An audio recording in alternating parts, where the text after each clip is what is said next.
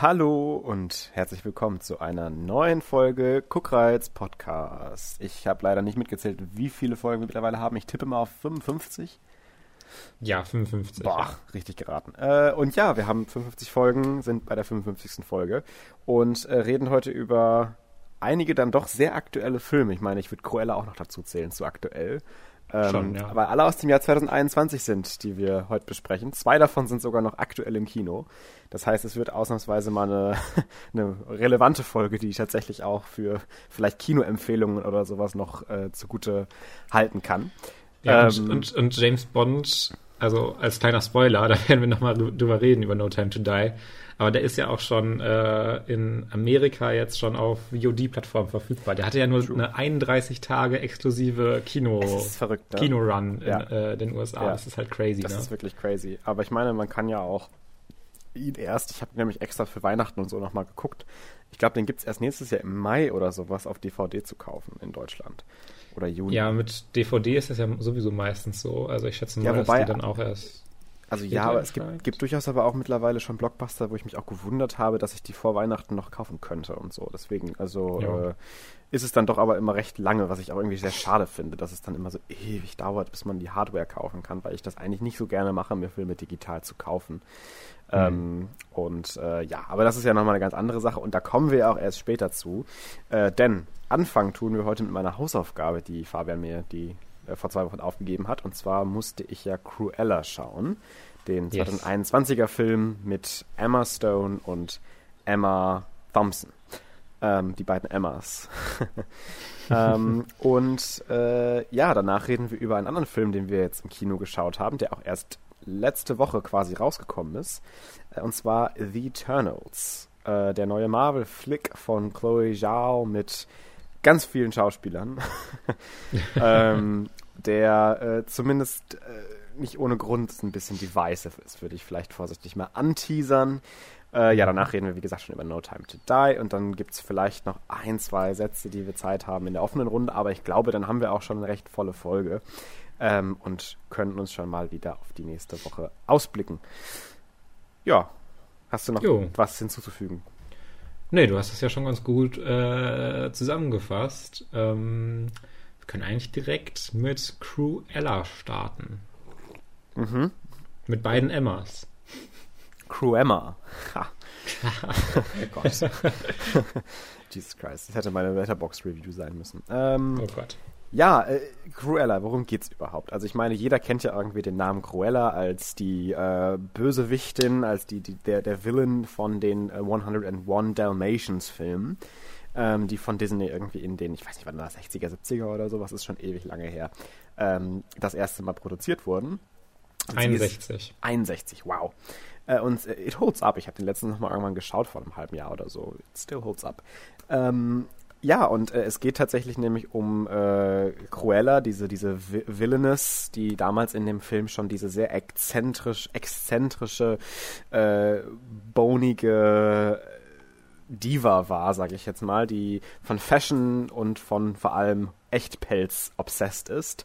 Und deswegen von den beiden Hauptfiguren damals in dem Film die vielen Dalmatians, die die halten, äh, oder so viele waren es glaube ich gar nicht, es waren ja am Anfang nicht so viele, aber die generell ganz viele Dalmatians around the city irgendwie klaut und äh, daraus eben Pelz äh, gewinnen möchte, um sich einen ganz neuen, wundervollen Mantel irgendwie zu stricken.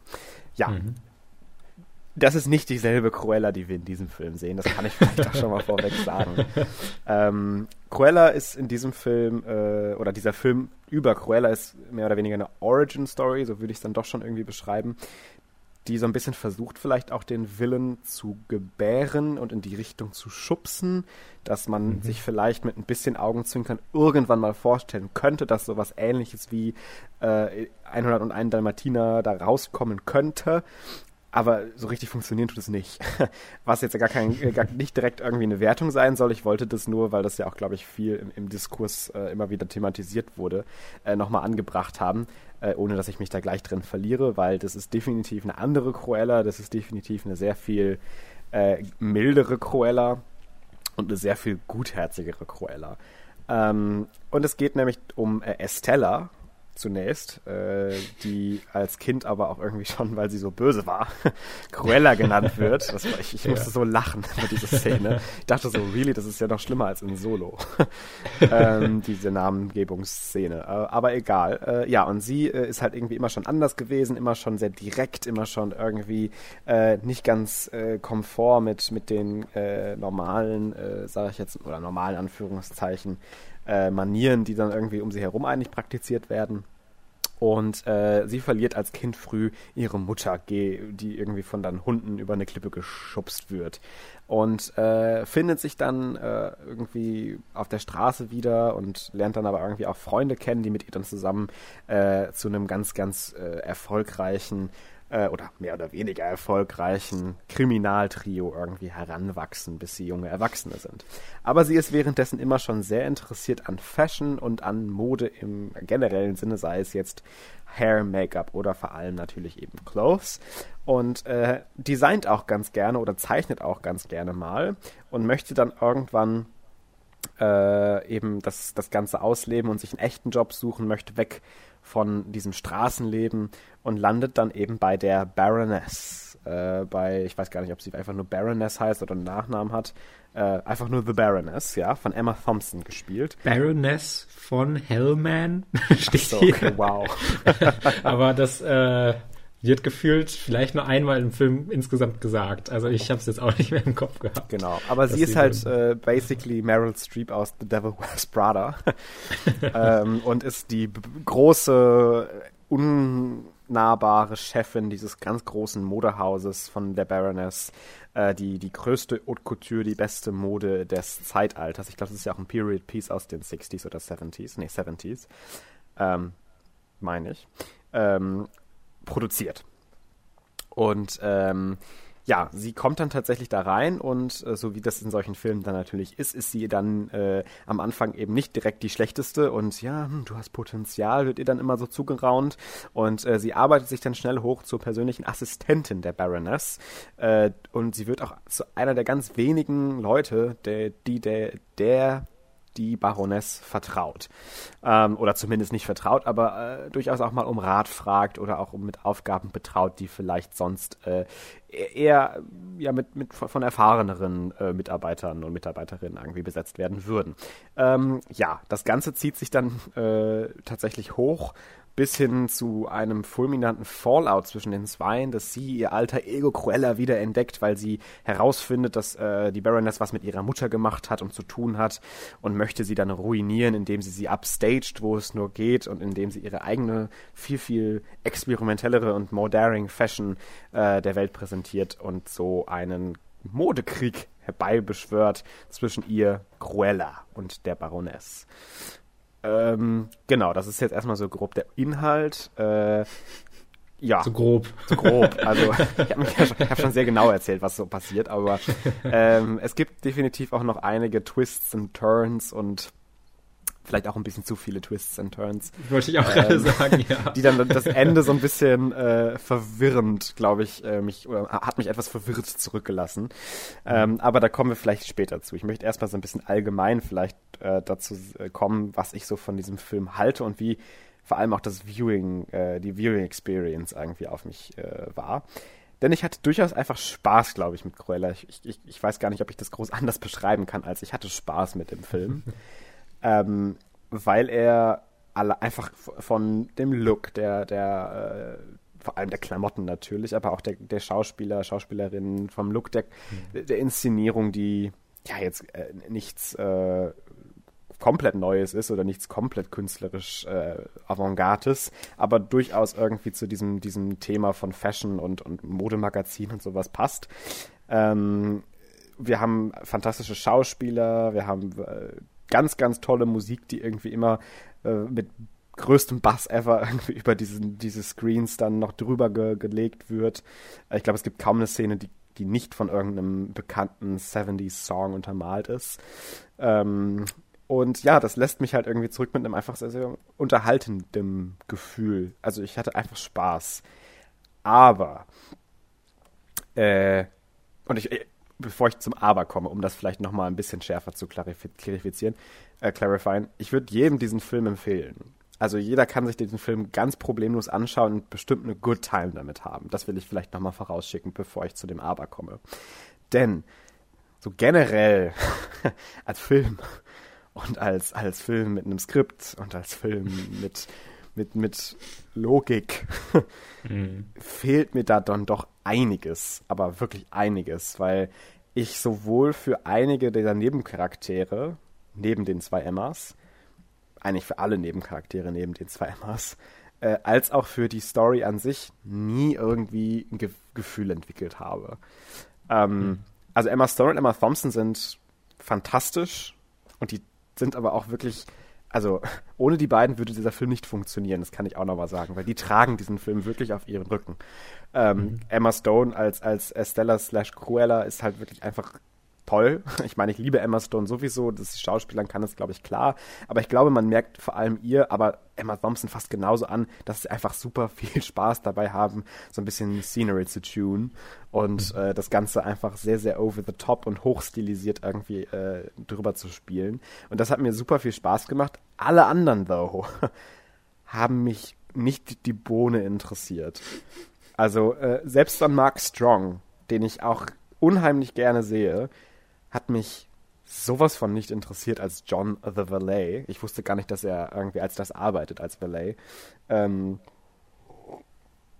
großer Sip of Coffee. Ähm, äh, und, und, auch die, die beiden Jasper und, und, und Horace, die äh, mit ihr zusammen irgendwie erstmal Freunde sind und dann, dann die Dinger drehen, die krummen und dann äh, hinterher sie unterstützen bei diesen Fashion Coups, ähm, haben mir auch beide, vor allem Horace, äh, absolut gar nicht gefallen äh, weil die irgendwie für mich auch einfach sehr, sehr blass geblieben sind und auch irgendwie äh, vielleicht nicht nur verschuldet von den Schauspielern, sondern auch vielleicht so ein bisschen von der Produktion einfach absolut nie an Emma Stone oder Emma Thompson ansatzweise rankommen. Und ich weiß halt nicht, ob das dann, ähm, also ich meine, es hat ja anscheinend funktioniert, der Film ist ja, glaube ich, einfach sehr beliebt. Aber es kann natürlich auch schnell nach hinten losgehen, dass man halt eben äh, vom, vom, von der Inszenierung her eigentlich nur darauf achtet, dass die beiden Leads fantastisch sind und alle anderen kommen halt nicht irgendwie mit und können gar nicht so hinterher stolpern, was die anderen beiden leisten. Und da hatte ich dann doch manchmal persönlich so ein bisschen das Gefühl, dass jetzt hier nichts irgendwie war, wo ich mir dachte, oh, das nimmt mich ja total aus dem Film, das ist ja ganz schrecklich. Aber es war halt einfach alles sehr blass für mich, der Rest. Ja, das, das was halt so in Anführungsstrichen dann fehlt, zumindest bei mir, ist so, dass er sich mehr auf Kernplotpunkte fokussiert und so dann auch mehr Zeit einräumen kann für äh, Nebencharaktere und diese ein bisschen mehr in den Fokus setzt, weil der Film ist halt viel zu voll und überladen. Ja, ja, Also natürlich ist er äh, sowieso ein bisschen so outgoing und will visuell dann mit diesen Shows und sowas, ist alles so ein bisschen over the top. Aber dieser Plot ist einfach so viel und das ergibt auch alles nicht so richtig Sinn, wenn man drüber nachdenkt.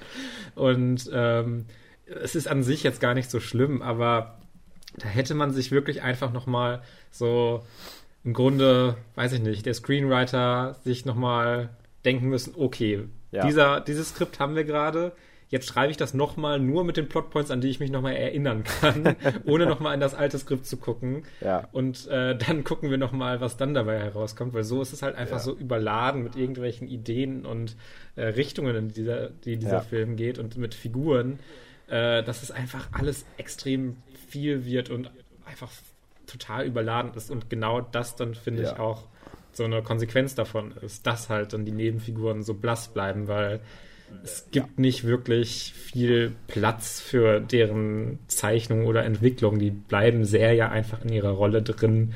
Definitiv. Und die ist dann halt so ein bisschen eindimensional. Ja, also definitiv, äh, da wäre ich jetzt auch als nächstes drauf gekommen, dass der Plot auch viel zu voll ist und man dem Ganzen auch nicht unbedingt immer folgen kann und will. Ähm, ich glaube, der Elevator-Pitch für den Film hätte sehr gut sein können, What if we do Joker meets The Devil Wears Prada? Und äh, also das ist vielleicht auch so ein bisschen das Hauptproblem, dass man halt zwei Filme nimmt, die, also ich meine, das ist natürlich jetzt nur ein Guess von mir, aber ich finde, er will halt manchmal schon einfach ein bisschen ernster sein, als er ist. Und Stell dir den Bathroom Dance mit Emma Stone vor. I mean, Emma Stone could play Joker. Ja, Emma Stone could play Joker, but Joker could not play Harley, uh, could not play uh, Cruella. Ähm, ja. Also von daher. Nein, aber und, und ich finde, der Film ist dann doch in Teilen, vor allem bezogen auf Devil Wears Prada, einfach wirklich viel zu ähnlich zu dem Film. Ich weiß nicht, ob du den gesehen hast. Ich glaube schon. Nein. Nein, immer. Ach, meine Güte. Ähm, ich gebe das also nur nicht gerne zu, weil ich dann befürchte, dass du mir den als Hausaufgabe gibst. also, The Devil Wears Prada ist ja auch eigentlich einer meiner Favorite Movies. Und hm. Äh, der Film ist halt so verdammt ähnlich zu dem Film. Also von teilweise einzelnen Szenen, wo ich mir dachte, habe ich das nicht so ähnlich in dem Film schon gesehen? äh, dass es echt ein bisschen mind-boggling ist, wie sehr sich der Film daran orientiert gleichzeitig ein bisschen Origin Story sein will und gleichzeitig versucht, diese Joker-esque, Harley Quinn-esque Craziness als einen Charakter irgendwie dann noch reinzubringen und das Ganze düster zu machen mit dem Tod der Mutter. Und, oh, ja, und äh, das passt einfach nicht zusammen. Und ich finde, da ist mir ein bisschen zu viel derived von anderen Sachen und ein bisschen zu wenig Fokus darauf, okay, was hätte denn jetzt eigentlich für uns einen guten Film gemacht, der auch zu Cruella passt weil auch wenn ich den, das Konzept ja ganz interessant finde, die, den Villain Cruella äh, als, als Fashion-Designerin irgendwie, die, die in Fashion Creek sich liefert mit Emma Thompson, äh, eigentlich ganz interessant finde, bleibt es mir dann aber auch in vielerlei Hinsicht zu wenig originell, als dass ich mir denke, boah, das habe ich ja so noch nie gesehen. Das ist ja ein total cooler Angle für den Charakter, weil das bleibt irgendwie in vielerlei, äh, in vielen Szenen so ein bisschen aus. Äh, ich fand manche Fashion-Szenen, um da mal drauf zu kommen, weil das ja auch einfach ein Fashion-Film ist, fantastisch. Also die Szene, die mir, glaube ich, am meisten im Kopf geblieben ist, ist die, äh, wo äh, sie dann draußen irgendwann steht und, und alle rauslockt aus äh, irgendeinem Grund und dann da mit ihrer Band singt und so. Und dann diesen, diesen Song da durch die, durch das An, äh, ich glaube, war das der Hinterhof von dem Anwesen oder wo war das? Ich weiß es gar nicht mehr genau. Ähm, auf jeden Fall, wo, wo sie dann mit den ganzen Dancern und, und, und, und, und Horace und Jasper irgendwie äh, Musik spielt und dabei die Fashion Show laufen lässt. Das fand ich alles total cool. Aber dann waren auch wieder so ein paar andere Momente, die war, waren für mich dann auch wieder so ein bisschen so, ja, okay, das habe ich jetzt aber so auch schon mal gesehen. Das ist jetzt für mich jetzt auch nichts, wo ich mir denke, cool, das muss ich jetzt auch unbedingt in einem Cruella-Film sehen. Ähm, ja, also ich weiß nicht, ich will gar nicht so negativ sein, weil ich wie gesagt, mir hat der Film ja auch gut gefallen. Ich hatte ja Spaß damit. Aber äh, das liegt halt vor allem an der Musik, an den Looks und an den Emmas. Und äh, der Rest ist mir so ein bisschen egal. Hm. Ja, da geht es uns, glaube ich, sehr ähnlich. Ähm, vielleicht hatte ich dann aber noch ein bisschen mehr Spaß mit diesem überladenen Skript, dass ich mir einfach die ganze Zeit dachte, what, was passiert denn jetzt hier und was nimmt das denn jetzt für eine Wendung hier? What the fuck? What's going on? Äh, aber halt nicht so, dass es äh, mich irgendwie nicht im positiven Sinne an sich, sondern ich war einfach so baffled mm. von ja. dem, was der Film alles jetzt noch machen will. Ähm, da, dafür war er mir dann zu wenig. So ein, da, dafür, dass ich dann so, dabei ja. jetzt baffled wäre, hätte er für mich noch mehr out there sein müssen. Dann, dann hätte ich das auch noch besser mhm. gefunden. Aber so war es mir irgendwie nichts Halbes und nichts Ganzes, was diese, diese convoluted anderen Sachen irgendwie angeht. Ja. Ja, also mir, mir hat das dafür, dafür zumindest gereicht, aber äh, das ist ja jetzt auch kein Qualitätsmerkmal nee. für diesen Film. Äh, es, wir haben da ja schon dann einen relativ ähnlichen Eindruck. Ähm, ja, ich, ich glaube, dann sind wir auch schon durch mit Cruella. Ähm, Boah. Kann man sich gut mal angucken. Kann man sich kann, gut kann man, also das also, sowieso, das sowieso. Kann man sich, sollte man sich mal angucken. Es lohnt sich halt auch allein schon wegen der Musik. also wenn, wenn ihr mal, wenn ihr mal eine guten, gute Playlist hören wollt, guckt euch Cruella an. ähm, und, und, und natürlich auch wegen Emma Stone und Emma Thompson. Die, die beiden machen immer Spaß. Und äh, ja, guckt euch den definitiv Schon wieder an. Der, der, der, Original-Soundtrack wieder von Nicholas Britell, der richtig gute Musik macht. Der hat die mhm. Musik für äh, natürlich, ähm, wieso steht das denn hier jetzt nicht auf der Wikipedia-Page? Wechsle ich ihn jetzt? Nein, ich bin mir ziemlich sicher, dass der auch die Musik für Succession komponiert. Und äh, für Moonlight hat er auch einen sehr tollen Soundtrack gemacht. Er ist ein guter Komponist. Der, der macht bestimmt noch richtig viel. If Beale Street Could Talk habe ich jetzt nicht gesehen, aber hat bestimmt auch gute Musik. ähm, ja. Okay, äh, dann kommen wir zu einem noch aktuelleren Thema als Cruella. Wow. Ähm, denn wir waren, denn wir waren im Kino. Und zwar in dem neuen Marvel-Blockbuster von Chloe Zhao, Eternals. Yes. Felix, äh, ja. Ja, Eternals. Also für die, die es nicht wissen, Eternals ist äh, der Name auch äh, sowohl des Films als auch der Leading Species oder der Leading Group of People, die hier äh, depicted sind. Denn die Eternals äh, sind eine Rasse unsterblicher Wesen, die auf die Erde gesandt wurden, um die Zivilisation zu begleiten und vor den Deviants, Dämonen mehr oder weniger, wenn man das vielleicht so ein bisschen äh, beschreiben will, äh, zu beschützen und die ganzen, äh, die, die Menschheit ein bisschen dabei zu unterstützen, ohne direkt einzugreifen, sich zu entwickeln als Zivilisation. Äh, und das spannt ganz viele Jahrtausende äh, und äh, handelt dann als Katalyst so ein bisschen davon, dass die Deviants, obwohl sie dachten, sie wären schon lange vernichtet, plötzlich zurückkommen und auch äh, entwickelter sind als noch zuvor. Und dann äh, lernen sie auch noch von so ein paar anderen Dingen, äh, die ebenfalls passieren sollen, wo sie dann äh, vor ein moralisches Dilemma gestellt werden, ob es überhaupt die richtige Idee war oder ob es überhaupt vertretbar war, dass man als allmächtiges Wesen die ganze Zeit zusieht, wie Leid passiert, äh, nur um am Ende vielleicht äh, eine Mission zu erfüllen, deren Ausgang sich auch nicht einmal jeder wünschen kann. Ähm, ich finde, meine Zusammenfassung hörte sich sehr viel interessanter an, als der Film am Ende war. Aber äh, ja, wollte ich auch gerade sagen. Das hört sich sehr gut an. äh, ja, nee, also ich, ich, ich, ich fange direkt schon so negativ an. Ich glaube, ich bin ja eher der, der es etwas positiver sieht als du. Ähm, äh, ja, ich, ich fand Eternals. Äh, ja, ich glaube auf jeden Fall, ja. Ja, auf jeden Fall. Ich fand Eternals ganz nett. ja, aber auch nicht mehr. Ja, ich nicht so sehr. Ja.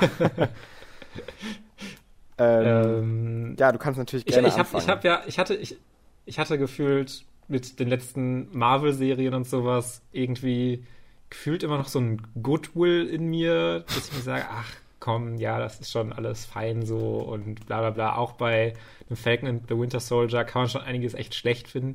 Aber bei Eternals ist bei mir so emotional so, da habe ich gar nicht mal so groß Lust drauf, da irgendwie nochmal die positiven Aspekte hervorzuheben.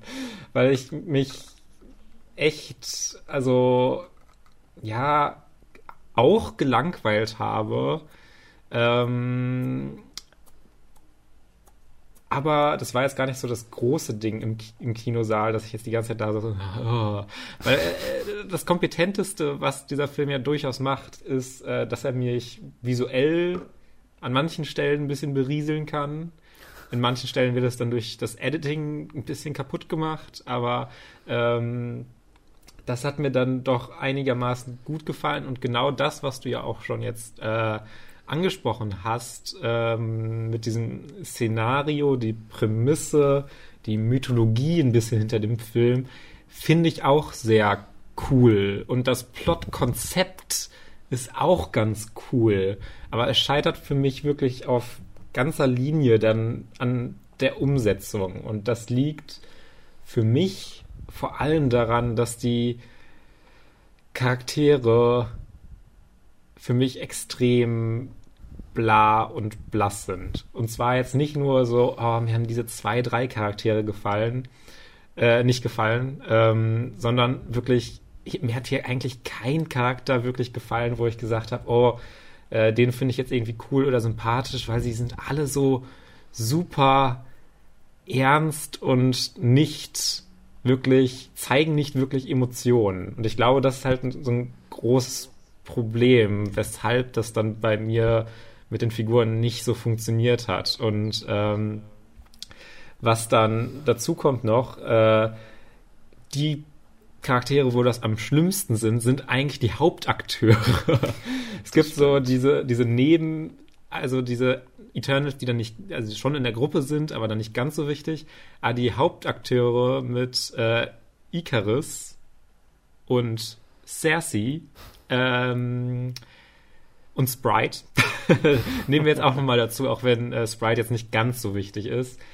Die sind alle, finde ich, so blass und einfach doofe Charaktere, die dann auch noch irgendwie obwohl sie schon so sehr, sehr unemotional in dem Film rüberkommen, dann trotzdem noch so, finde ich, Writing Inkonsistenzen haben, wo sie dann charakterlich so ein paar Sprünge machen und äh, ich das nicht so ganz nachvollziehen kann, dass mir das schon mal echt, also, puh, ähm, wenn da halt nicht mal dann der Nebencast das für mich irgendwie retten kann, sondern der auch für mich eher immer so ein bisschen wie, äh, ja, das, das, das Plot-Werkzeug fast so ein bisschen wirkt, um einfach nur ein bisschen Konflikt jetzt noch reinzubringen, äh, war das alles so ein bisschen meh. Und dann hat der Film ja auch noch, äh, ich merke es mal noch bei den Figuren an, weil es für mich dann noch so ein bisschen dazugehört. Von der Inszenierung her und von den Dialogen auch dieses sehr, sehr ernsthafte, pathetische und diese Shots dann von manchen Charakteren so von halb unten und vor so, vor so Scenery, wie sie jetzt über die Welt nachdenken oder manche dann äh, ist schon relativ am Anfang des Films auch beispielsweise dann nochmal so eine Speech hält, wie die Menschen doch wahrscheinlich doch Gutes sind und man den nun bla bla bla das, das und das nur machen muss. Ich habe es auch größtenteils wieder vergessen, weil ich das so auch so unfreiwillig komisch fand. Also ich fand diesen Film wirklich an ein paar Stellen lustig, wo er nicht lustig sein sollte, gerade weil auch der Humor, der intendiert ist und der im Skript steht, für mich fast nie funktioniert. Ich finde den wirklich nicht witzig, diesen Film, weil ich glaube vor allem äh, irgendwie ein das Comedic Timing einfach fehlt. Also es ist irgendwie immer so, dass sie, sie sagen schon jetzt nicht verkehrte Sachen, da kann man bestimmt Witze draus bauen, aber es hat nicht so das Gespür für das Timing. Und es hat ja auch diesen, ähm, diesen Charakter, der dann beispielsweise auch die äh, Eternals dann begleitet und dann so ein bisschen vlogmäßig die Sachen mitfilmt. Und das ist halt für so einen kurzen Gag, wie es ja auch in einem Spider-Man-Film oder sowas gemacht wird, ist das halt cool mhm. und unterhaltsam und spaßig. Aber wenn man es halt nicht nur schon mal gesehen hat in einer ähnlichen Form, äh, in einem äh, Spider-Man-Film, äh, und ist dann dann noch irgendwie drei, vier Mal mindestens, also es wird ja wirklich immer mhm. wieder, äh, in einem Film kommt das vor, wiederholt wird und das eigentlich immer derselbe Gag ist, hat mich das dann ehrlich gesagt ganz schön angenervt. Und ähm, das, das ist halt wirklich so ein bisschen, das, das, da hätte man halt auch einfach viel noch raus editen können, um mhm. das alles ein bisschen äh, stringenter zu machen. Also es ist ja auch ein großes Problem mit der äh, Struktur, dass es irgendwie so merkwürdig auch vor und zurück springt, mhm. wodurch nicht so wirklich ein klares Ziel entsteht, äh, dem die Eternals so nachgehen, äh, sondern es plätschert halt gerade in der ersten Hälfte, äh, sogar noch über die erste Hälfte hinaus, äh, so ein bisschen vor sich her, weil diese Bedrohung noch nicht so konkret ist. Es ist ja. erstmal eher nur so vage und wir erzählen erstmal hier diese ganze Backstory und sowas. Und ähm, da hätte man das alles ein bisschen anders strukturieren können und erstmal eigene Arcs erzählen, damit ähm, man da etwas mehr Drive reinbekommt, weil ja. so ist es halt wirklich nicht so, nicht so cool. Und ich glaube, bei der Struktur würdest du mir zumindest auch zustimmen. Ich, ich warte gerade ganz auf einen Moment, wo ich irgendwie reinspringen kann. Aber ja, genau. ja, also, ich war gerade so am Ranten. äh, da, da, da, kann ich dir auf jeden Fall auch gar nicht widersprechen. Das sehe ich ja ähnlich. Habe ich ja auch direkt nach dem Film auch schon gesagt, dass ich vor allem irgendwie das, das Skript und, und die, the way, da, wie es äh, irgendwie äh, sich erzählt, am, am schwierigsten finde für den Film. Ähm, das hast du ja auch alles gerade schon gut ausgeführt, da muss ich, glaube ich, gar nichts mehr hinzufügen. Da, wo wir uns, glaube ich, dann ganz massiv unterscheiden, oder was heißt ganz massiv, ist jetzt auch übertrieben, aber da, wo ich zumindest ein bisschen mehr für mich mit anfangen konnte, das waren, glaube ich, die Charaktere. Dass ich zwar auch sehe, dass gerade Sassy, Icarus und äh, Sprite äh, ganz, ganz unfassbar bland einfach geblieben sind und total langweilig. Ähm, ich mit den Nebencharakteren einfach von, von den Konzepten und, und von der Charakterisierung her, die, die dann einige von ihnen bekommen haben, dann doch einfach mehr anfangen konnte. Ähm, gut, Kingo fand ich jetzt auch nicht gut, das kann man vielleicht auch mal dazu sagen. Der fand ich auch einfach eher nervig, gerade mit diesem Typen, der ihn dann, ihn dann die ganze Zeit filmen will. Das hast du ja auch gerade schon gesagt, das fand ich auch unfassbar nervig und hat auch nichts zum Plot mhm. beigetragen. Ähm, das, das, das hoverte einfach da for the Marvel Jokes. Und das hat man im Film auch so ein bisschen angemerkt vielleicht. Und das, das weiß ich jetzt nicht, ob das Chloe Zhaos Making ist oder vielleicht so ein bisschen Studio Interference, dass man diesen Humor da so ein bisschen mit reingezwängt hat, weil er wirkt halt gar nicht organisch mit drin. Äh, er wirkt halt so ein bisschen so, als ob man ihn so ein bisschen mit reingeschrieben hat, weil, oh, es ist ja irgendwie ein Marvel-Film. Wir brauchen ja schon irgendwie Humor. Und es passt halt absolut gar nicht zum Rest des Films, der sich ja, wie du das ja auch schon gesagt hast, einfach sehr ernst nimmt und äh, einfach sehr, sehr erhaben rüberkommen will und sehr, sehr groß. Und äh, ja, deswegen fand ich den Humor auch blöd. Aber wie gesagt, die Figuren, äh, auch nicht alle, aber gerade so Druig, Fastos, äh, ich mochte auch Ajax, auch wenn sie vielleicht ein paar zu viele Reden geschwungen hat. Ähm, die haben mir alle irgendwie gut gefallen und ich, ich habe irgendwie deren Interactions und de deren äh, Character Moments vielleicht mit anderen einfach irgendwie ganz gerne gesehen. Äh, und ich hatte auch einfach Spaß und da, da werden wir uns ja auch wieder unterscheiden, das hast du ja auch schon gesagt entweder gerade, ich habe nicht ganz genau zugehört, oder davor, äh, dass ich die, die Action ja tatsächlich gar nicht mal so schlecht fand. Äh, dass ich irgendwie durchaus Gefallen an, an der Direction der Action hatte. Ähm, dass ich die, die Powers von den Eternals, äh, gerade in ihrer Consistency, wie sie alle aus dem gleichen Cosmic Energy irgendwie produced werden und sich anders materialisieren, das hat mir einfach sehr viel Spaß gemacht. Und ich fand auch, dass in My in weiten Teilen des Films und ich finde, das äh, da kann sich auch äh, vielleicht ein anderer großer Blockbuster dann doch nochmal eine Scheibe von abschneiden, dass man das CGI dann doch schon sehr clean hinbekommen hat. Es gibt immer wieder Szenen, wo das dann auch sehr obvious ist, wenn dann diese Character Models äh, irgendwie da rumschwirren und fliegen. Definitiv. Aber ich finde, man sieht dann doch in vielen Teilen einfach, dass das CGI für mich zumindest einfach sehr, sehr clean und sehr visually pleasing irgendwie umgesetzt wurde. Und das hat für mich gerade auch die Fight-Scenes ein kleines bisschen smoother gemacht als diese Explosion-Action-Gewitter, die man vielleicht sonst manchmal kriegt. Und das äh, hat mir eigentlich gut gefallen. Und deswegen hatte ich da, glaube ich, auch einfach nochmal ein bisschen mehr Entertainment-Faktor als du, weil ich damit auch definitiv was anfangen konnte. Ja, ich fand die Action, vor allem Choreografie, so unfassbar langweilig und uninspiriert. Also ich habe da wirklich extrem wenig rausgezogen, weil es läuft irgendwie gefühlt immer gleich ab und ich finde, sie haben auch nicht wirklich interessante Ideen, wie sie diese Kräfte von den äh, Charakteren irgendwie umsetzen können. Und äh, deswegen war ich dann irgendwie auch gelangweilt bei der Action. Und das ist halt wirklich, also der Film hat halt in meiner Erfahrung so wenig redeeming Qualities irgendwie gehabt, warum ich den jetzt gerne nochmal gucken wollen würde oder sowas. Ähm, was ich total schade finde, weil äh, ich fand die Trailer durchaus vielversprechend und ich mag ja auch dieses gesamte Konzept und äh, die Plotpoints an sich. Die hören sich halt alle cool an. Ähm, und auch dieser, ja, also der Film ist sehr, sehr lange auch mit sehr, sehr viel Exposition ähm, mhm beschäftigt.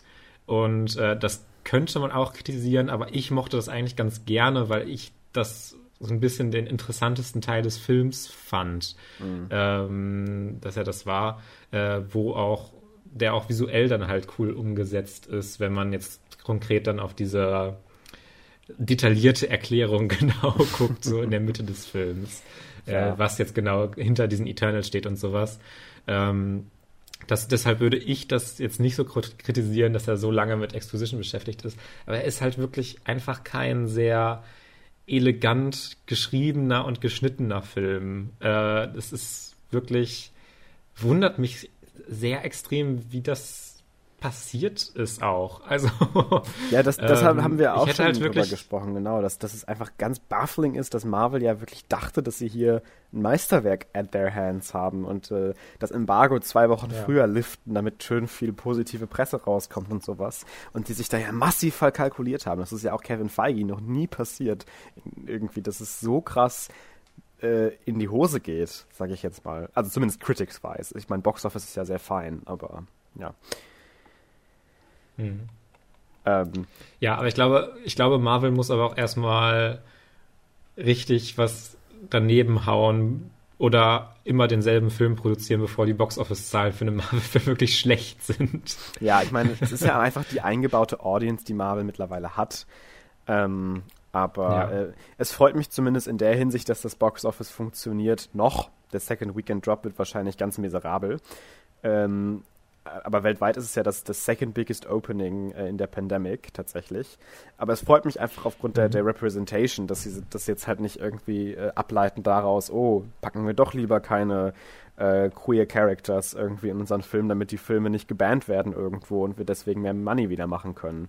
Äh, dass sich das zumindest in der Hinsicht für die Leute äh, noch rechnet, äh, zumindest von, von Opening Weekend her, freut mich auch aus der Hinsicht einfach ein kleines bisschen, dass man das irgendwie damit vielleicht ein bisschen äh, containen kann, ähm, dass die Representation auch weiterkommt. Was jetzt aber auch nach dem Schauen des Films auch so lustig ist, ist irgendwie auch halt, äh, hatten wir auch schon kurz drüber geredet, ähm, äh, dieses Media-Ding mit, oh, die erste MCU-Sex-Szene ähm, und irgendwie sowas, was dann so hochgespielt werden sollte als, oh, der Film wird jetzt richtig krass und an, also anspruchsvoll in Anführungszeichen, Ja. sondern ein ernstzunehmender Film, der hier richtige Charaktere zeichnen will. Ja. Und dann war es halt so ein bisschen Eternals, also äh, und hat nicht so funktioniert. Ähm, das Ja. ist, finde ich im Nachhinein irgendwie ganz, ganz, ganz witzig, dass Definitiv. das halt wirklich dieses Vorhaben einfach nicht aufging. Ja. Ähm, finde es aber auch super schade, dass äh, Chloe Zhao jetzt nach halt ihrem kompletten Kritiker-Liebling Vollhit Nomadland Ja. ähm, dann jetzt äh, hier mit Eternals so eine Backpfeife bekommt, weil ich Ja. glaube, es, es, es, es gibt hier viele Aspekte, die auch nicht ganz in ihrer Macht standen, Ja, um, es vorsichtig zu sagen. Das weiß man halt nie so ganz, aber es wirkt für mich, ja, Also ich, ich, ich bin mir da tatsächlich gar nicht mal ganz so sicher, weil was man ja auch so von den Behind-the-Scenes-Sachen mitbekommen hat, ist es ja auch einfach äh, ein Marvel-Film gewesen, der sehr viel Creative Control abgegeben hat tatsächlich an, an den Filmmaker, weil ich glaube, Kevin Feige so unheimlich überzeugt war von der Vision von Chloe Zhao. Ich meine, er arbeitet ja jetzt auch wieder mit ihr auf, bei seinem Star Wars-Film zusammen. Nach diesen Headlines hat er das announced, dass sein produzierter Star Wars-Film jetzt auch mit Chloe Zhao ist.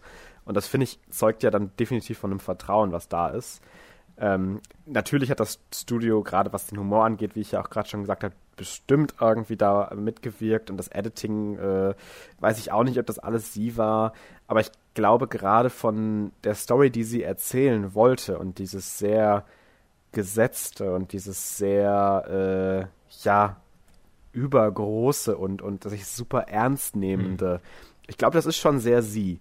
Und ich glaube, ja, schon. dass es vielleicht manchmal auch gar nicht so leicht ist, als Indie-Filmmaker einen Blockbuster zu machen, der äh, erstens funktioniert und zweitens halt auch die Fans pleased. Und das ist ja gar nicht das Ziel von einem Film, dass man jetzt alle Fans pleasen muss. Ich meine, äh, das ist ja, äh, wäre ja absurd, wenn man nur einen Film macht, damit die Fans zufrieden sind. Aber man sollte sowas ja dann doch, glaube ich, im Kopf haben, äh, wenn man so einen großen unheimlich teuren Film produziert, der ja dann doch auch leider irgendwie sein Geld wieder einspielen müsste. Und äh, wenn er nicht gerade irgendwie Awards abräumt, und das wird Eternals definitiv nicht. Und auch Geld einspielen wird er auch nicht in, in der Pandemic. Ähm, da, da kann sie dann ja wenig für.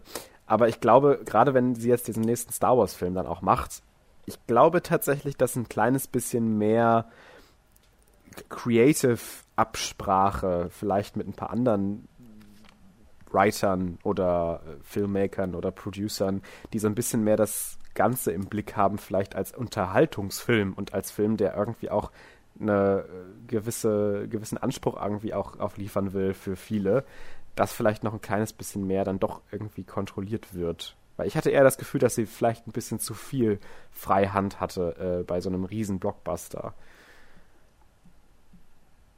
Ja, das ist halt super schwierig zu beurteilen. Das natürlich, natürlich. Es ist ja nur so ein Gefühl, aber äh, ich glaube, dass Hm. das wäre eher so das, wo ich sagen würde, okay, vielleicht ein bisschen mehr, bisschen mehr Studio Interference, weil Studio Interference hört sich immer oder wird irgendwie immer so synonym für oh, evil corporate is trying to to uh, to delete the filmmaker's vision oder so. Aber ich finde, das ist gar nichts Verwerfliches. Ich meine, in der Filmindustrie muss ja nun mal irgendwie auch darauf geachtet werden, was kommt an bei den Audiences und was nicht. Und Eternals hat definitiv nicht connected. Und das gibt, da gibt es ja Gründe für. Und ich finde, dann sollte man doch schon Ja. irgendwie versuchen, das aufzuarbeiten. Aber ich finde es ja, ja, trotzdem ja. schön, dass das. Ist halt auch immer, ist halt auch immer so eine Frage, wie viel davon auch Marketing ist, dass. Chloe Zhao jetzt super die Freiheiten hatte und einfach ihre Vision umsetzen konnte. Definitiv. Ja, das, äh, das, das kommt halt auch, auch noch mit rein. Das ist halt super schwierig immer einzuschätzen, äh, von beiden Seiten so gesehen. Mhm. Ähm, aber ja, es, es, wird hier hoffentlich keinen Abbruch irgendwie tun, auch große Filme nee. weiterzumachen. Deswegen, weil ich glaube, da könnte immer noch was super total. Gutes bei rumkommen, auf jeden Fall. Deswegen ja. finde ich, es ist auch total der Bro-Move von Kevin Feige, nach diesen Headlines und nach diesem Weekend direkt zu announcen, nee, ich mache aber meinen Star Wars-Film mit der. Siehst du? Finde ich eigentlich irgendwie ganz cool, dass er das gemacht hat. Oder dass das Studio das announced hat. So, es ist ja nicht immer alles er, aber äh, das äh, zeugt ja auch, glaube ich, einfach davon, dass sie sie deswegen jetzt nicht ditchen wollen, Disney, sondern sie immer noch in mhm. sie glauben oder an sie glauben. Und äh, ja, das finde ich irgendwie schön, weil es braucht halt auch mehr daring Filmmakers, vielleicht gerade im Blockbuster-Genre. Ja, ich finde es sehr schade, dass Richard Madden jetzt an Icarus irgendwie so wasted ist, weil ich mag ihn eigentlich sehr gerne und ich mag ja. Icarus gar nicht.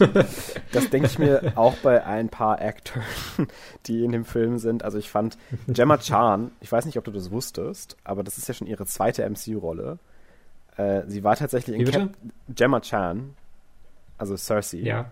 Das war ja schon ihre zweite. Ja, du bist MCU mir eben abgebrochen. Deswegen. Achso, okay. Das war ja schon ihre zweite MCU-Rolle weil sie war auch schon in Captain mhm. Marvel tatsächlich, The Blue Guy, äh, the, the, Blue Girl äh, irgendwie, die mit Captain Marvel noch kämpft da äh, in Space. Mhm, okay. Und da haben sie schon irgendwie das Gefühl gehabt, oh, wir haben jetzt Gemma Chan irgendwie total gewastet. Und jetzt benutzen sie sie für Cersei. Und auch Cersei ist so super uninteressant. Das finde ich irgendwie auch so schade. Ähm, ja, das ist tatsächlich sehr schade. Dass, und, äh, also Gerade, gerade weil das wäre halt eigentlich so der Film gewesen, wo man gehofft hat, dass da mhm. mal Schauspieler dann richtig aus ihrer Performance so ja. rauskommen können. Und dann ist gerade Cersei halt so ein ja. super blasser Protagonist, der auch irgendwie in ihrer, in ihrem Verhältnis zu Icarus ähm, auch keine so richtige starke Einstellung zu hat, sondern ja auch immer ein mhm. bisschen dieses Liebesding und so. Und sie wirkt, finde ich, so ein bisschen schwach fast schon. Total. sie ist super passiv einfach. Und äh, das hat ja. mir auch gar nicht gefallen. Und ich finde generell du meintest es ja auch gerade schon, wir drehen uns fast schon im Kreis, aber das wollte ich vielleicht auch nochmal angesprochen haben, acting-wise, dass sie ja auch einfach nicht viele Info äh, Emotionen zeigen, die meisten Eternals, und dann auch einfach die Performances mhm. darunter leiden. Also so eine Gemma Chan oder Richard Madden oder sowas, die können ja Schauspielern, das ist ja kein Geheimnis. ja. Aber die können das halt nicht in diesem Film, weil irgendwie der Directing-mäßig den an, oder vom Skript irgendwie die Anweisung da war, ja, nee, aber ihr zeigt nicht so viele Emotions. Also die einzigen, die da tatsächlich irgendwie scheinen konnten, meiner Meinung nach, was, was Acting anging, war halt irgendwie Barry Cohen als Druid, weil er wenigstens ein bisschen rebellious sein durfte. Und äh, vielleicht mhm. noch Angelina Jolie, wenn sie da irgendwie ihre Mad Augen hatte, keine Ahnung. Alle anderen waren ja dann doch irgendwie so ein bisschen, ja, weiß ich nicht, meh, leider.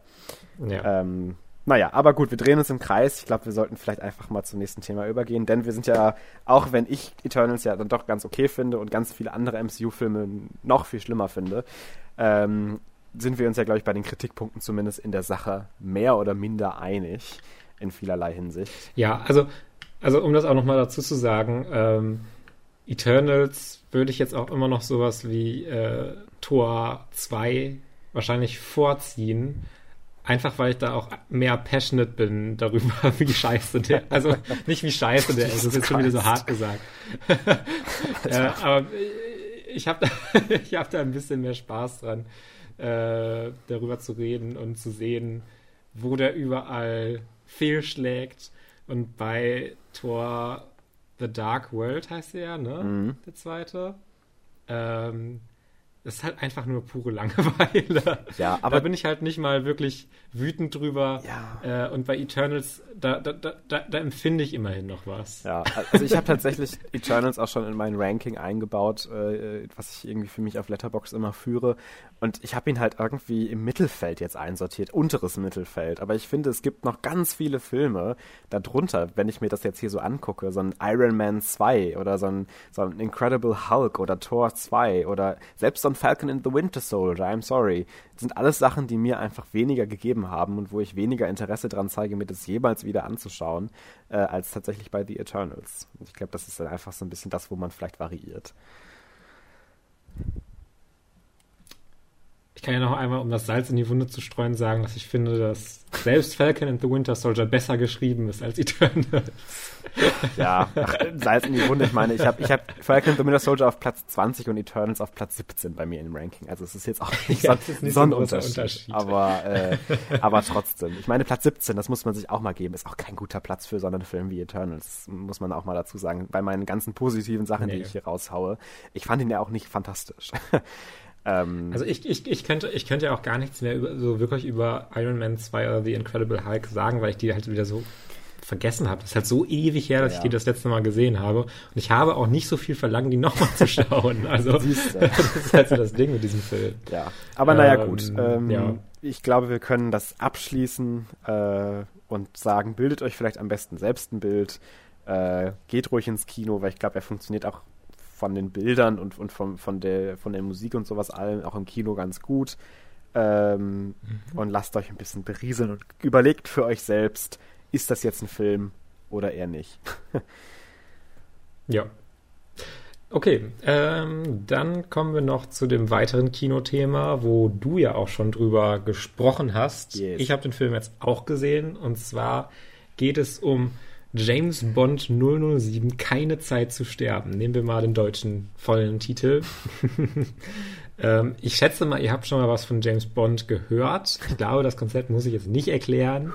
Ähm, ja, äh, war ja jetzt wegen der äh, Covid-Pandemie ins Unendliche gefühlt verschoben und hat ewig gedauert und dann hat man irgendwie gehört, hä, der geht eine Stunde, äh, zwei Stunden 45 Minuten, eine Stunde 45 wäre vielleicht besser gewesen. Äh, äh, zwei Stunden 45 Minuten, what, der ist so mega lang, ähm, aber cool, Remy Malek, äh, bla bla bla bla. Und dann hat uns, hat sich bei uns auch so eine neugierige Vorfreude darauf entwickelt. Nicht unbedingt, weil wir dachten, oh, der wird super brillant jetzt sofort, sondern weil wir, glaube ich, beide einfach sehr großes Interesse haben, was dieser Film hatten, was dieser Film jetzt ist. Und jetzt haben wir ihn ja endlich beide gesehen. Ähm, und ich glaube, mir gefällt er nochmal eine ganze Ecke besser als die. ich bin auch sehr überrascht darüber, aber ja. äh, ich mochte den Film tatsächlich sehr, sehr gerne aus irgendeinem Grund. Ähm, ich finde, dass dieser Film dieses opulente, große Ding ist, der jetzt nochmal alle Storylines irgendwie aus, aufgreifen will äh, und überall nochmal so einen Rundumschlag macht und Story-Arcs aufgreift.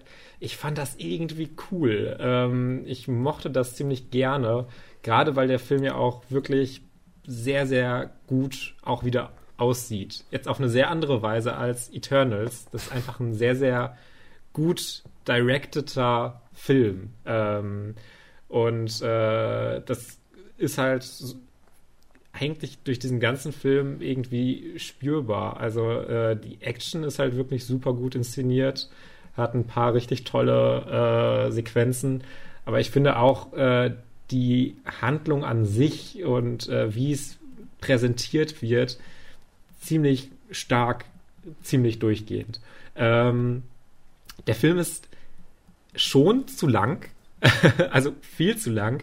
Ähm, und äh, da hatten wir auch schon kurz drüber gesprochen. Ähm, meiner Ansicht nach, und ich glaube, du hast mir dann auch so ein bisschen zugestimmt, nicht nur so, dass man dann sagt, ah, jetzt hätten sie den Climax jetzt ein bisschen, ja, hätten da am Ende ein bisschen schneller auf die Tube drücken können, sondern das ist irgendwie durch diesen ganzen Film gezogen, dass er an jeder Stelle irgendwie einfach zu lang und zu viel ja. ist.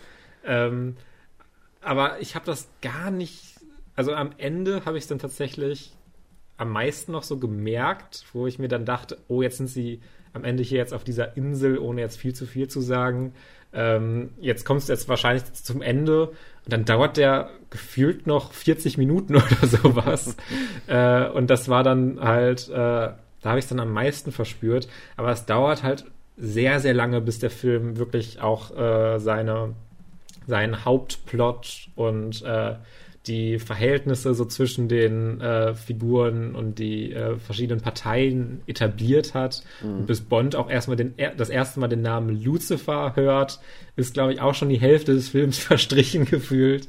Ähm, das dauert alles ganz schön lange, ähm, aber mir hat das irgendwie echt gut gefallen. Ähm, ich kann das auch, glaube ich, gar nicht so direkt sagen. Ich glaube, es liegt sehr daran, dass ich irgendwie Spaß daran hatte und auch nochmal, äh, ja, wertgeschätzt habe, wie sehr hier viele Dinge einfach nochmal aufgegriffen werden, die in den vorherigen Filmen drin waren. Mhm. Und ich verstehe total, wenn das einen nervt und wenn das einem zu viel ist und sowas. Aber ich mochte es irgendwie, diese ganzen Plotlines nochmal angesprochen zu sehen und nochmal dieses große Finale für den letzten Daniel Craig-Film hier nochmal aufzufahren. Ähm, und äh, hat bei mir dann echt überraschend gut funktioniert. Also, dass ich so positiv sein würde, hätte ich auch niemals erwartet. Aber ich fand ihn halt echt cool, auch wenn ich dir zum Beispiel dann auch noch weitergehend äh, zustimmen würde bei so einem langen Film, dass da dann der Main Antagonist eigentlich, Rami Malek, dann so untergeht, ist eigentlich verrückt. Mhm, also äh, vielleicht ist es auch ein, vielleicht ist es auch einfach so, dass der Film einfach so lang ist und wenn es ein normal langer Film gewesen wäre, hätte er ein bisschen mehr Präsenz gehabt im Film.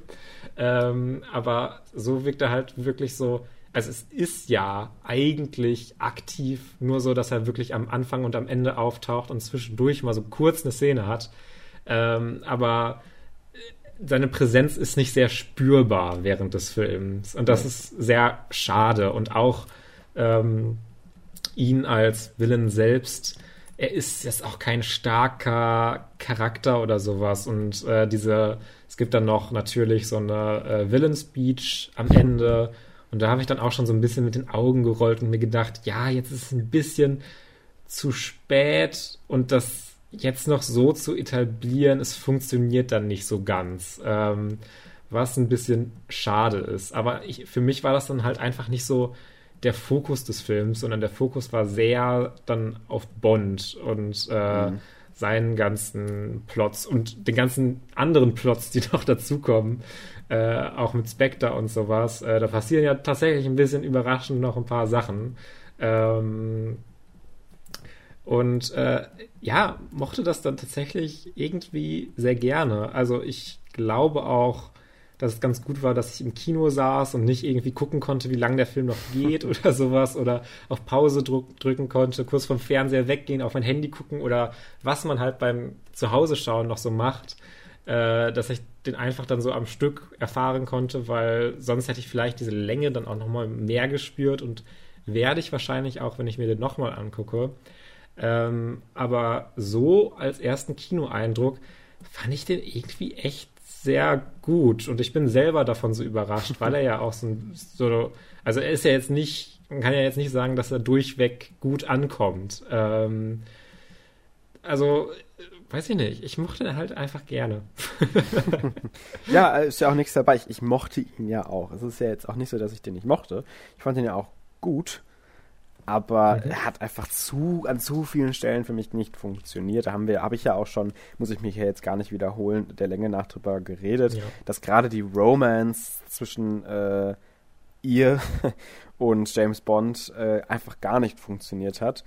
Äh, und auch vor allem, weil mhm. wir am Anfang noch eine Szene irgendwie, die über Vespa und so geht, äh, dann reinstreuen und dann trotzdem am Ende des Films glauben sollen, dass es jetzt nicht mehr Vespa, sondern äh, Miss Swan das ist hier. Fucking insane, dass hm? Vespa immer noch Thema ist ja, in eben. Film. Und das, das fand ich echt äh, einfach sehr befremdlich.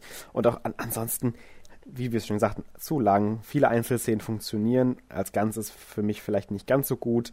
Äh, Ending war für mich jetzt nicht das Ending-Ending, das fand ich gut, aber äh, gerade so mit dem Willen der Show da, das hat für mich auch alles gar nicht gepasst. Ähm, ja, äh, wenn, man, wenn ich das einordnen müsste, ich weiß nicht, ob du da auch zu in der Lage wärst, äh, wäre es bei mir so auf Platz 3 der Craig-Filme, glaube ich. Also ich fand auf jeden Fall Skyfall sowieso, aber auch Casino Royale äh, besser.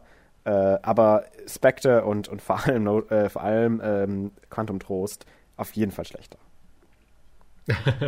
also bei mir wäre er auf jeden Fall zumindest auf Platz 2. Ich müsste mir Skyfall nochmal ansehen. Aber ich bin tatsächlich am drüber nachdenken, ob er mir besser als Skyfall gefallen, das schon, das hat. Gefallen hat. Das, das würde ich halt ähm, unter keinen Umständen jemals so sehen. Aber ja, es ist ja okay. Das ist halt crazy. Das ist schon sehr crazy. Naja. Ja, also es, es, es, muss ja auch kein, kein, kein besserer Film unbedingt Nein, das ist ja egal. Aber wie es einem selbst gefällt. So, so ein, ja. Genau, genau, genau. Also es gibt hier viele Stellen, die auf in Anführungszeichen objektiver filmischer Sicht, wenn man sich es anguckt und das Skript sich vor allem anguckt, wo man hier sicherlich viel mehr kritisieren mhm. kann und sollte als bei einem Skyfall, meiner Meinung nach. Ähm, aber es, irgendwie hat er so einen persönlichen Itch getroffen, dieser Film, äh, den ich äh, sehr, sehr wertgeschätzt habe. Und ähm, ja, ich fand auch tatsächlich, äh, wie es letztendlich endet und auch mit Remy Malek und sowas, ich fand das ziemlich cool und ich war auch einfach dabei und ich dachte mir, oh, okay, ja, das ergibt jetzt schon Sinn, warum es jetzt so gehandelt wird. Und mhm. ähm, ich, ich, ich, ich mochte es. Ich mochte es. I liked ja, it. Ja, uh, not schön. actually. Um, Good ja, for you. Ähm, muss vielleicht noch mal in die alten Bond-Filme bald mal reingucken. Ja. Ja. Ja, das solltest ja, du. Ja. Ähm, okay, äh, dann haben wir eigentlich schon eine ganz gute Lauflänge, glaube ich, wenn ich mich nicht irre. Ähm, zumindest mal etwas crispy, dass wir nicht wieder so überziehen. Aber ich würde tatsächlich ganz gerne noch mal so drei, vier Sätze zu Arcane verlieren. Ähm, wenn mhm. du nicht noch ein pressierenderes Thema hast, was du mir jetzt vorwegnehmen willst. Äh, ich glaube, ich hätte theoretisch noch was, aber das ist nicht wichtig. Okay. Weil äh, Arcane, nur um das vielleicht mal anzukündigen, äh, jetzt tatsächlich jede Woche drei Folgen rausbringt. Äh, ich glaube, insgesamt sind es neun, also quasi äh, drei Wochen in Folge. Ähm, und die ersten drei sind eben raus bereits. Und äh, ich habe, äh, um das nochmal so ein bisschen als Kontext zu geben, ich habe null Ahnung, null Berührungspunkte und null Interesse an League of Legends. Äh, absolut kein Plan, was das überhaupt ist. Äh, außer ein Videogame.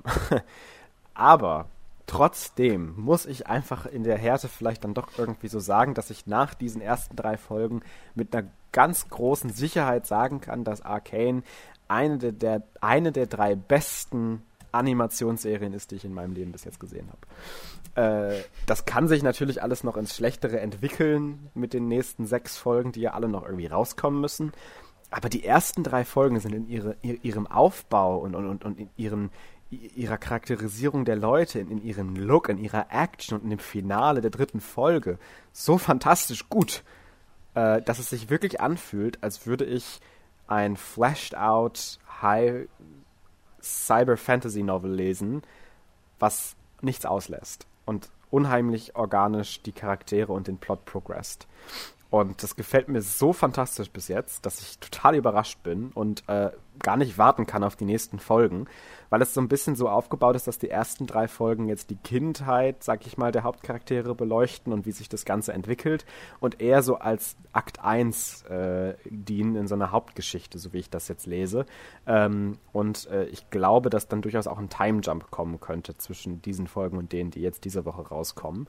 Äh, und da bin ich auch einfach sehr excited drüber, was jetzt mit den Figuren passiert. Es sind ganz viele Sachen schon einfach to shit gegangen und ich war so super äh, äh, überrascht einfach, äh, wie, ja, wie, wie, wie weit sie das Ganze schon entwickeln in diesen ersten drei Folgen und wie viel einfach schon passiert.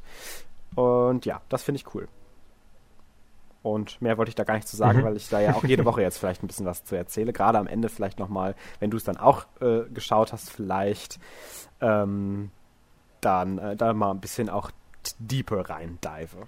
Ja.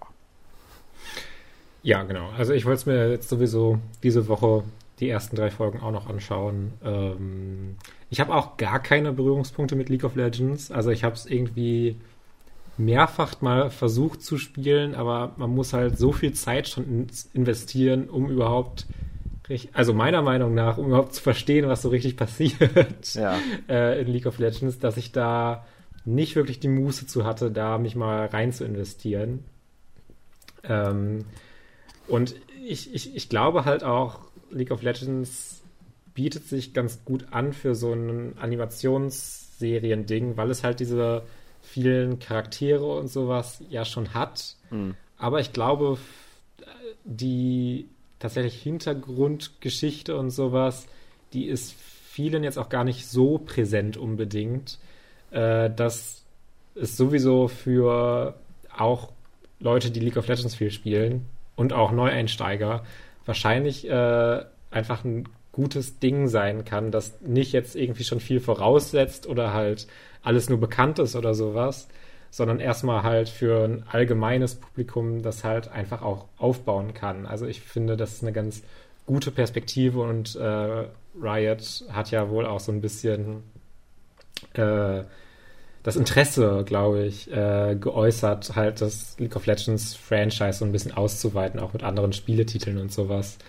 Ähm, Finde ich ganz interessant und ich bin auch mal äh, sehr gespannt, wie mir, mir, das dann so gefällt. Ähm, ja, ich glaube, wir können dann diese Folge auch an diesem Punkt beenden. Ähm, ja. Ich habe jetzt auch nicht so viel mehr noch zu sagen. Wir haben noch eine gute Laufzeit.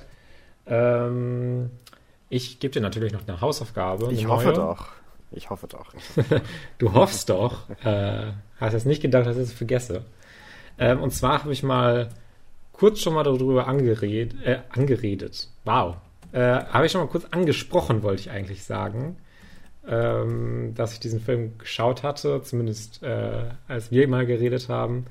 Und ich bin mal sehr gespannt, wie du diesen Film findest. Äh, weil es ist eine interessante Erfahrung gewesen, auch keine durchweg positive, aber das wirst du dann ja auch äh, sehen. Und zwar gebe ich dir Event Horizon. Auf ah. Amazon Prime ist der. Ah. Äh, schau dir den mal an. Ja. Ähm, ist der nicht schon mal in irgendeiner Episode von Corridor Crew oder so besprochen worden? Kann das sein? Ja, ich glaube schon. Ich bin mir gerade nicht ganz sicher. Oh, okay, es sieht auf jeden Fall Weil dieses große, aus. dieses große Ding mit dem Event Horizon, das ist halt äh, schon auch durchaus visuell äh, interessant. Und der Film, ja, ist, finde ich, ma macht irgendwann einen kleinen Left Turn, der mir dann nicht mehr ganz so gut gefällt. Aber er hat, finde ich, ein relativ starkes Konzept und erste Hälfte, um das vielleicht schon mal zu sagen. Und dann mhm. können wir tiefer darüber sprechen nächste Woche, äh, ja. übernächste Woche. Genau. Weil nächste Woche sprechen wir erstmal über Flavors of Youth. Hieß der so? Ach Gott, ja, ne? stimmt. Ich habe schon vergessen, dass ich dir die gegeben habe. Äh, Jesus Christ. Ich habe den auch noch nicht geschaut. Ja, wait, wait with it, sonst vergisst du alles. Ähm, alles klar, nee, ich bin äh, sehr gespannt, was du dazu sagst natürlich. Ähm, und wir sehen uns dann mhm. in aller Frische und Form nächste Woche wieder. Bis dahin, fetch those films, stay funky und coolio. Tschüss.